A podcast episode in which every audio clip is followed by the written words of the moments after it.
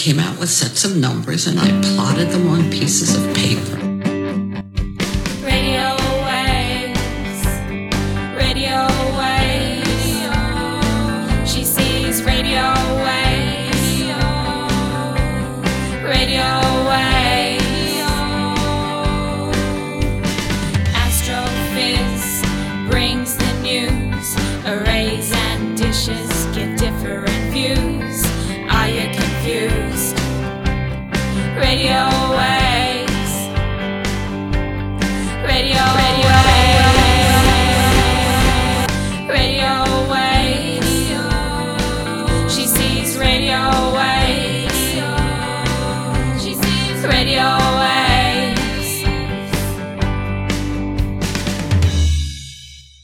Welcome to the Astrophiz podcasts. My name is Brendan O'Brien. Today is Thursday, the 27th of July 2017. Each fortnight we have a special guest in the fields of radio astronomy, optical astronomy, space science, or particle physics. And this week our special guest is Dr. Ian Musgrave, who you know very well. But today you'll be finding out a lot more about Ian the scientist, the amateur astronomer, and astrophotographer. And as usual, Ian will also tell us what's up, Doc, what's up in the night sky, and I'll be giving a brief news roundup as usual. So let's cross to Adelaide in Australia for today's show.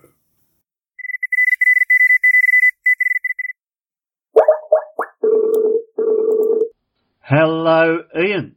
Hello, Brendan. Today we are devoting this complete episode to someone very familiar to Astrophiz listeners.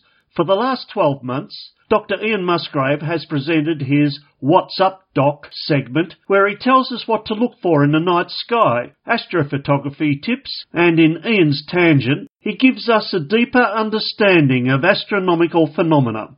Today he will do all that, but first we're going to find out more about this erstwhile producer of the fantastic Astroblog. Ian has a doctorate in pharmacology and is an expert in toxicology and is a senior lecturer to health science and science students, nurses and dental students at the University of Adelaide in South Australia. He supervises honours and PhD students, performs and publishes research, he's a journal board member, allocates and reviews journal articles, reviews grant applications and provides expert advice to Australian media on a huge range of topics from toxicology to the scourge of the anti-vaccination movement. He was recently nominated for his long-time contribution to science communication in the soon to be announced Unsung Heroes Award ceremony as part of National Science Week. So, tell us where you grew up as a child, please, Ian. Tell us a little oh. about your school days and what prompted you to study science throughout your school days. Well, I grew up in Brisbane. In fact, I grew up on what was at that time the outskirts of Brisbane. Our backyard faced onto several hundred acres of untrammeled bushland. And because we were out at the very edge of suburban Brisbane at that time, the skies were incredibly dark. So from my backyard, I could look up and see beautiful, pristine skies. And on my afternoons off, my brother and I would just walk across the road into all this bushland where there was birds and animals and snakes and yabbies fish in the rivers, all sorts of amazing things. And so my love for both biology and my love of astronomy started basically at the same time. Of course, at this time, this was the start of the space race. I was born around about the same time as the first satellite went up. As a young child, you cannot be helped but be exposed to the space race and humans' first attempt to get to the moon. So at the same time, I was being amazed by the night sky, I was being amazed by humans' first of faltering steps into space and then our steps on the moon. And, and, let's not forget the robots. At the same time as Americans were attempting to put humans on the moon, the Russians were putting robots on the moon, sending robots to Mars and Venus. And, and so against all this background, these all these amazing things happening. So it's not surprising that a young person who was interested in spaceships was also interested in astronomy, but was also exposed to the wonders of nature in their own backyard would be drawn to science generally. This is one of the reasons why I tend to get asked a whole bunch of different radio stations due to my varying interests in both space and science generally. I have a very, very broad background in science. Very good, Ian. So after your first degree, you then completed your doctorate in pharmacology. What sparked your interest in this field? Well, I started off being interested in how nerves control blood pressure. And one of the interesting things we were talking about at the time was how stress could affect the ability of nerves to react and maybe by having, by having the stress hormones could increase the nervous activity of the heart and therefore drive up blood pressure. As a result of that, I started becoming more interested in the molecular features about how nerves are controlled. And of course, one of the best ways to dissect out nerve control is to use drugs. And so my interest in drugs initially began as tools for probing nerve function. Of course, if you're interested in how drugs affect nerve function, eventually you'll work out how drugs can be used to alter nerve function in both health and disease. My research at the moment, which is looking at how chemicals derived from natural products could be used to treat Alzheimer's disease. Fantastic. So that's your current research and you're supervising some PhD students. Can you tell us what perhaps one of your PhD students is researching?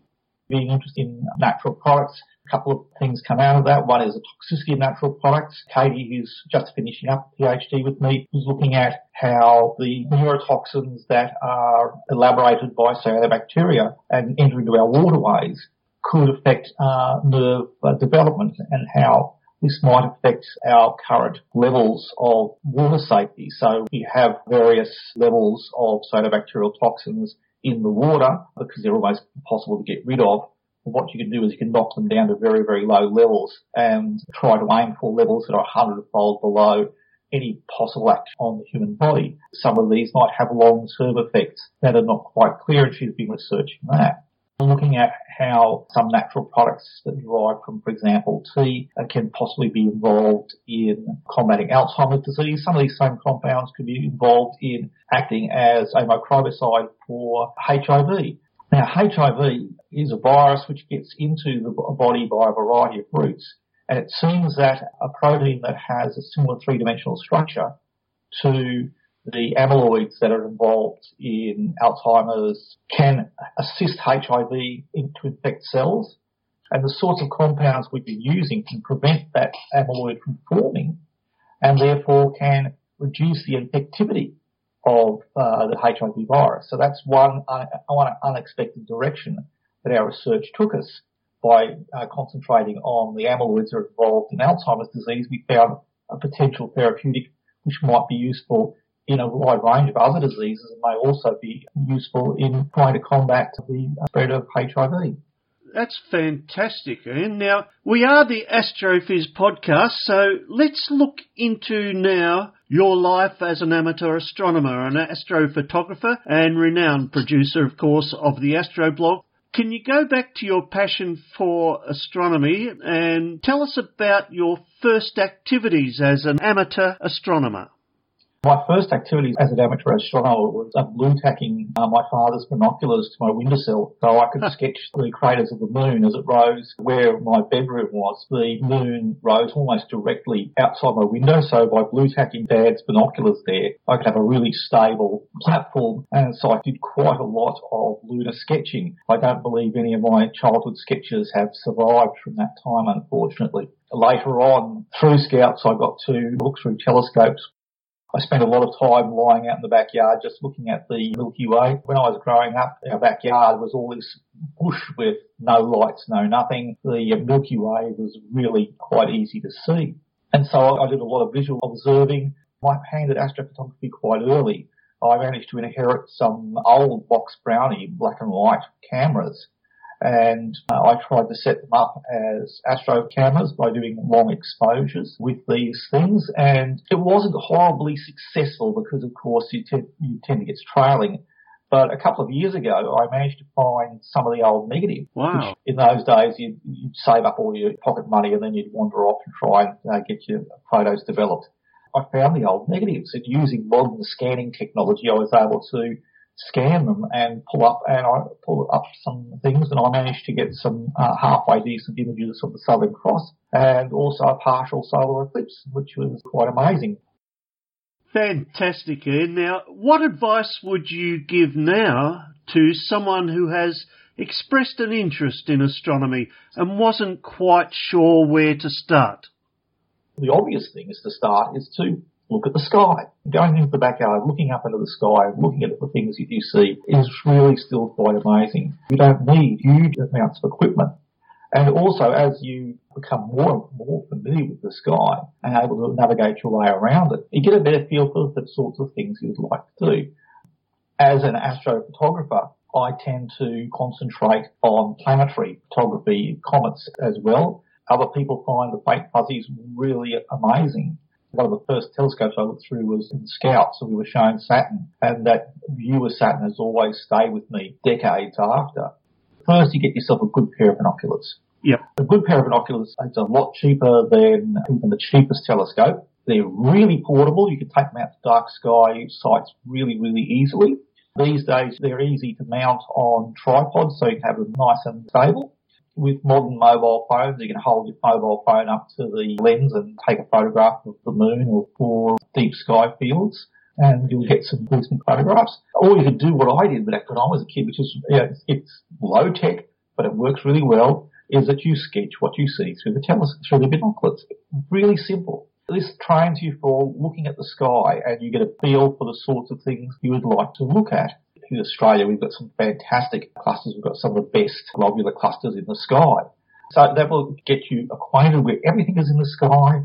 It will give you a feel for the sorts of things you look for. And also for the very first time, next when you finally, like I did, you finally, finally earn enough money to buy your first telescope, even if it's a wobbly, rickety thing you've got a good idea what you're looking at. You know, if you if you haven't been looking at anything uh, other than the uh, unaided sky before, and you get your first telescope, you're sticking the biggest, baddest lens you can get, you are going to have no idea what you're looking at. And so this graded approach through just looking at the sky, then using binoculars to familiarise yourself with the sky means that when it comes to a telescope, you'll be thinking about what is it I actually want to look at? and this gives you a feel for the sorts of scopes you should be trying to purchase. I mean, my first telescope was a little Chinese refractor, 50 mm refractor. You don't get very much magnification out of that. The finder scope was just two holes drilled through bits of metal. Yep. Um, and it was incredibly frustrating to try and uh, focus on something. But once you, if you knew what you were looking for, the bright planets were really easy. I mean, the first time I saw Jupiter through uh, through that was uh, just astonishing, and my first view of Saturn was absolutely fantastic. When you're buying telescopes, folks, make sure that you get decent tripod. You can have the best optics in the world. If your tripod's rickety and, and won't stay solid, then you're going to be spending all of your time chasing things all over the sky. I set up my little Tasco-like telescope on a small table with a completely inadequate lens focused it on the crescent moon uh, going down above the horizon, and I caught an occultation of the Pleiades straight out of the box. I've never seen seen it since. Uh, but you have to imagine one of the first things you see when you look through a telescope is to see an occultation of Pleiades uh, with the crescent moon. That is just something mind blowing.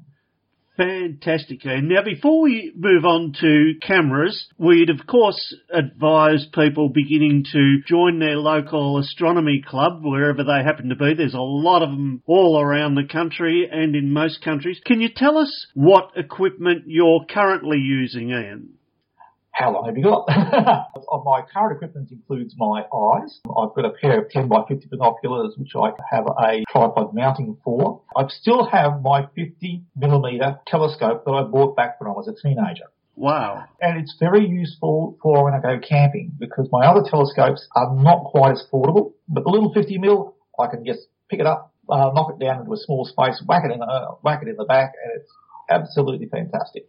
I have a 144 mil refractor. This has been my workhorse refractor for most of my uh, that was a gift from my beloved life partner, and I think she possibly regrets uh, giving it to me because I spent a lot of time on that. And I've watched transits of Venus with that. I've watched eclipses, a wide range of astrophotography with it. It's a really good little workhorse for planetary stuff. It's fantastic for planetary stuff.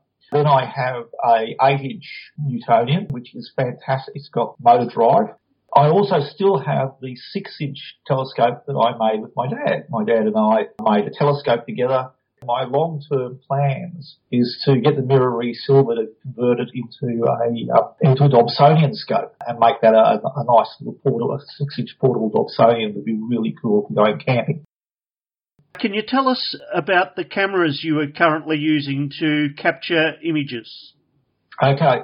Well, for everyone who's expecting a, a long rant about all the fantastic cameras I have, my cameras are a Canon Ixus point and shoot. I have a DSLR which I can attach to my telescopes, which I don't use as much as I could simply because I can't remember the settings. Every time I want to do astrophotography with it, I have to spend half an hour reading up on the settings. I need to buy myself for Christmas is a remote trigger for the camera so that I don't have to actually press the button. And the other thing is to get a new T-junction to attach it to telescope. My other piece of equipment is a webcam, which I've converted into a CCD cam. Most of my high resolution planetary imaging and uh, high resolution lunar imaging is with a uh, hundred dollar uh, webcam, which has I've modified uh, to be a CCD cam. So all my stuff is you know pretty basic, pretty cheap, but with this basic cheap equipment, you can get some really good results. Now, there are some amateurs whose equipment is worth more than a car, and in some cases more than a house, but there are now some fantastic ways for amateurs to use high-end remote telescopes, and there's quite a few all around the place. Can you tell us about one of them, please, that you work with, and that's the iTelescope iTelescope. They started out many years ago and I joined up with them back when they were, had an entirely different name, which is now going to elude me. But their first Australian telescopes were set up on the River Murray, not far from where I live. And I've been taking images with them for several years now. Now, different remote telescope uh, groups have different kinds of equipment with different objectives. And some remote telescope groups have telescopes that are suitable for planetary imaging. The iTelescope telescopes are pretty much all devoted to deep sky imaging. Um, and it's evolved over the years. So one of their latest acquisitions is a spectral grating for one of their telescopes. So you can now take uh, spectra, and it's, it's not just a. Te- I mean, they've got some really good telescopes ranging from wide field telescopes, so you can uh, uh, uh, take images of huge chunks of the sky to very narrow field telescopes so you can do very deep imaging. The telescopes themselves, the, the optics are, are very good. Also the CCD cams, each CCD cam has pluses and minuses. So I have a range of different CCD cams on their telescopes for different purposes and the different filters. So, um, for those of you who are interested in color astrophotography, uh, what usually happens is you have is you use different filters to obtain red, green and blue images and then you merge those red, green and blue images together to make a colour image rather than just using a simple coloured camera. There's a number of reasons for this, one of which is that having a colour camera you've got to have dedicated pixels for different colours, uh, whereas you use a black and white uh, CCD camera, all your pixels are dedicated to gathering light. Yep. So you have uh, better bang for your buck in terms of sensitivity. But as well as those, there's a whole range of other filters. For example, you can have filters for hydrogen alpha, filters for oxygen, filters for sulfur. So you can do really fantastic images using colors that based around uh, the various emissions. And some of some really fantastic images that are done by people are based around assembling colors from different narrowband filters. Uh, there's what's called the Hubble palette, which, if my memory serves me correctly, is hydrogen alpha, oxygen 3, and sulfur. And you can get some brilliant images using these different color palettes, specific bandwidths. Another thing that I do is to catch uh, near-Earth asteroids, and so uh, this is uh, challenging because near-Earth asteroids, because they're so close, uh, parallax is uh, a real issue, and making sure that you put your point and uh, they're moving so fast. So making sure that you're pointing your telescope at the right place at the right time is a lot more challenging than a lot of other objects. Other things you can do with these telescopes is uh, monitoring variable stars, uh, and one of the things that I'm hoping that the, uh, the iTelescope community can get together is to start uh, looking at the exoplanet PD115, which may be a, an extended Saturn-like object. And so by uh, monitoring the uh, the brightness of the, of the uh, host star, we might get a better idea of uh, what this object is. iTelescope members have also taken part in monitoring Comet P67. That was the target of the Rosetta mission. We also take part in asteroid monitoring for the upcoming, upcoming OSIRIS Rex, uh, Rex mission.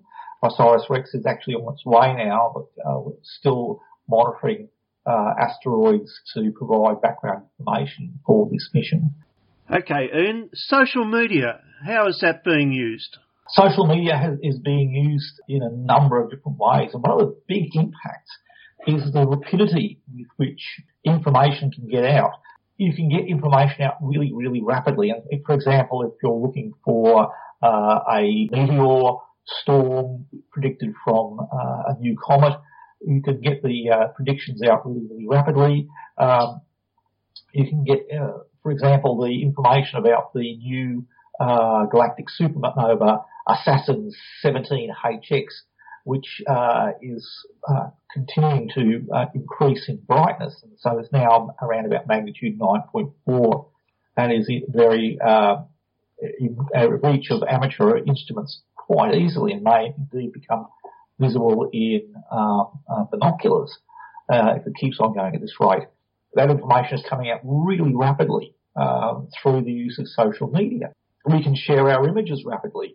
The new uh, Russian satellite Mayak, which is currently um, uh, not uh, doing what it's supposed to do, all that can be um, followed in near real time.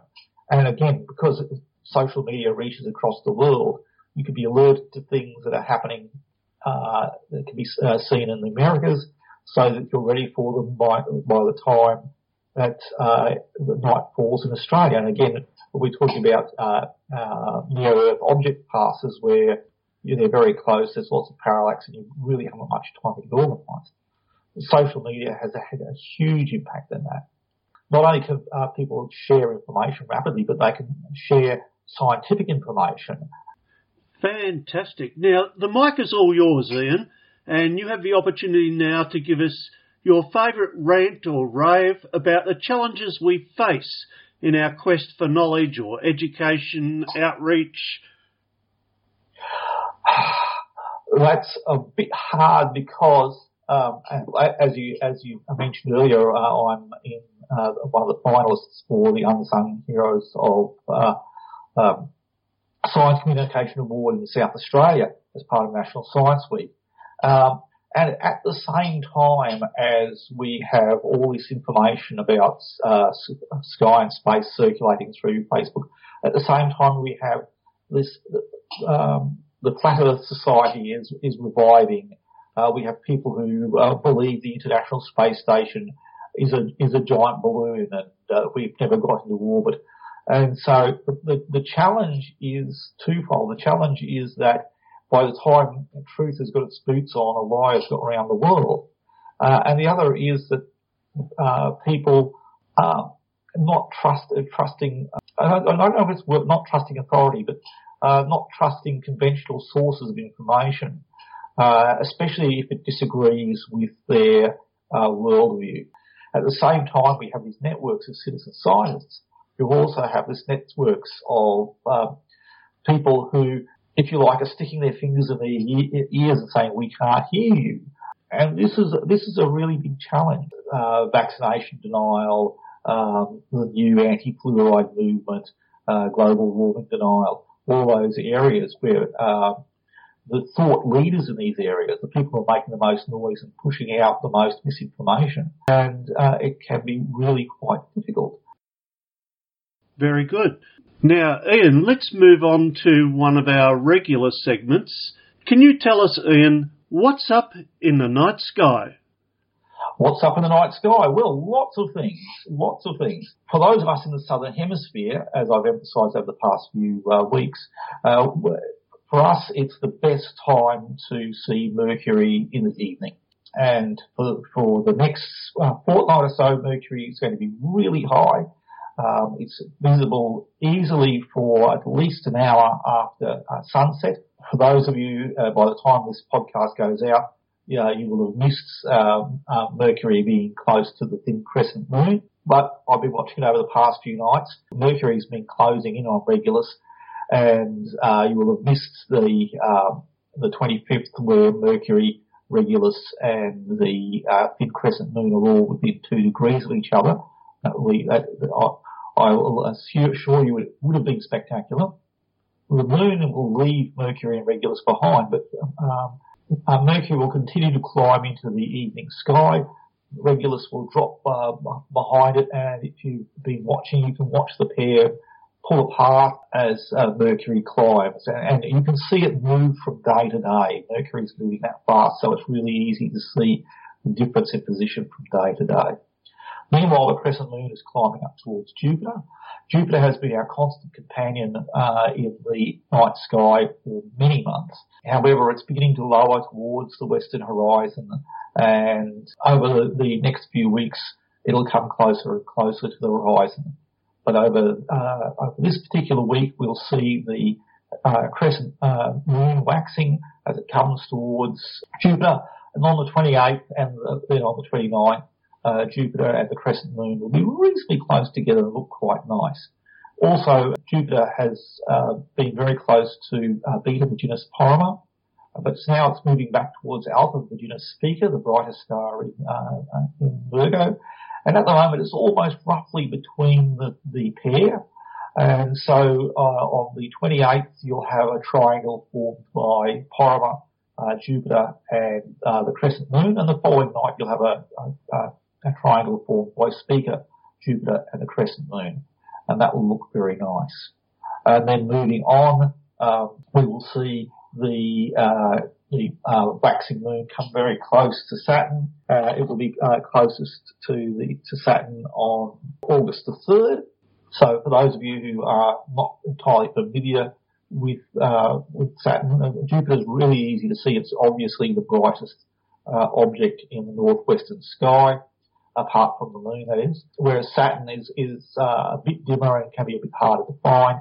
It's currently sitting uh, on top of the uh, dark rift that uh, runs through the Milky Way. Although, of course, if you're in a suburban location, that can be a bit hard to determine. But on the 8th, it'll be right next to the, to the waxing moon, and so it's the brightest object next to the waxing moon and fairly easy to see. Um, and if we move to the morning, our friend Venus uh, is beginning to head towards the horizon. So uh, we've seen over the past few weeks, we've seen Venus approach the uh, Hyades, go between the Hyades and the Pleiades, form a second eye for the constellation of Taurus the Bull, and now it's heading towards the constellation of Gemini. But initially, it'll form a nice triangle between Aldebaran and the uh, bright stars of, of, of, Orion. So you'll see uh, a nice triangle formed by Aldebaran, Venus, and Alpha Orionis. Uh, and that will look uh, very beautiful in the morning skies. On the 27th of July and 28th of July, Venus is very close to the bright star Zeta Tau, which forms one of the horns of Taurus the Bull. And then as it continues on, it'll head into the Gemini and come very close to some of the dimmer uh, stars uh, that are there. They're relatively bright, of course, but uh, they're not the uh, major stars of Gemini. But it will still be interesting to see them come close to Mu Geminorum and uh, Eta Geminorum before it moves through the body of Gemini. So that's something to to look forward to. Coming up is a rather weak meteor shower uh, the southern Delta Aquariids, fairly good for, for, for southern hemisphere people at this time of year. They're occurring, of course, uh, in the, uh, the constellation of Aquarius, and they're at their maximum on, on the 30th. Fortunately, the uh, waxing moon may interfere a bit with this, but they're not particularly spectacular. You can expect to see a meteor once every five to ten minutes or so, depending on whether you're in a suburban location. But at the same time, you have some meteors coming from the Piscis Austrinids and the Alpha Capricornids. So with all three meteor showers together, if you're up in the uh, early morning and uh, looking towards the north, you should see a, a, few meteors in the morning sky. You don't expect to see many, but again, you'll see more than, uh, than uh, you would expect to normally.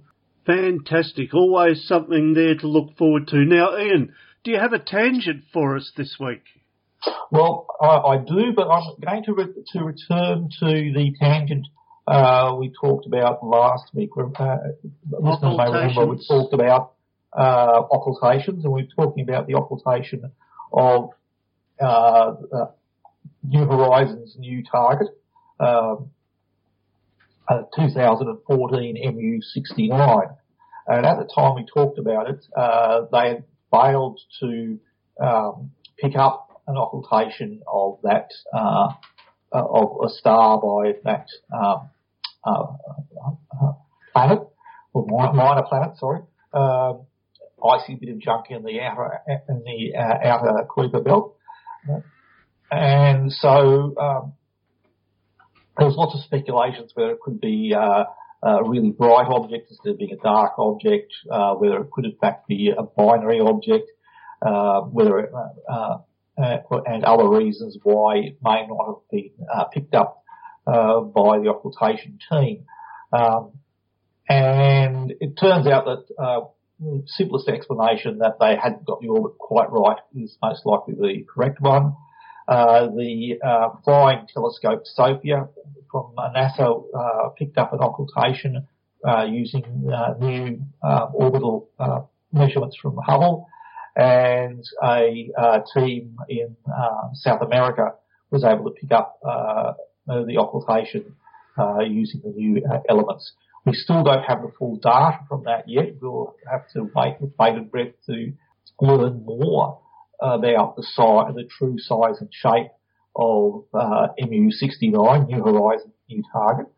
But uh, it's, it's again, this comes to how the internet really has affected astronomy, where this is again a pro-amateur collaboration, where they were able to mobilise teams of, of astronomers to set up a picket fence of telescopes to observe directly across the uh, path to be able to pick up the occultation and uh, determine the size and shape of this uh, remote object for an upcoming mission.